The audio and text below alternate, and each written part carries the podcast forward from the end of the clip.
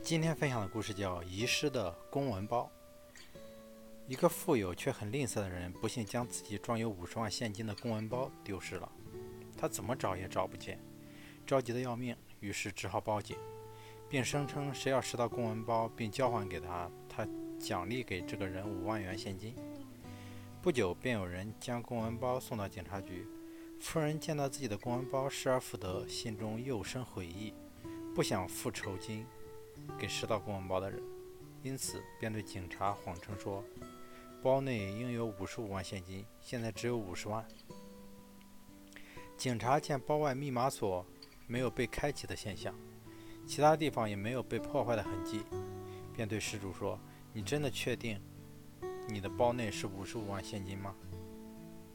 吝啬的妇人毫不犹豫地答道：的确是的。警察于是说道：如此说来，这个包原来不是你的，因为这里只有50万，你还是先回去等消息吧。按照规定，如果6个月内这个包无人认领的话，它就将归属于捡到它的那个人。失去了财富还可以再拥有，但是失去了诚信便失去了一切。诚信是人际交往的基础。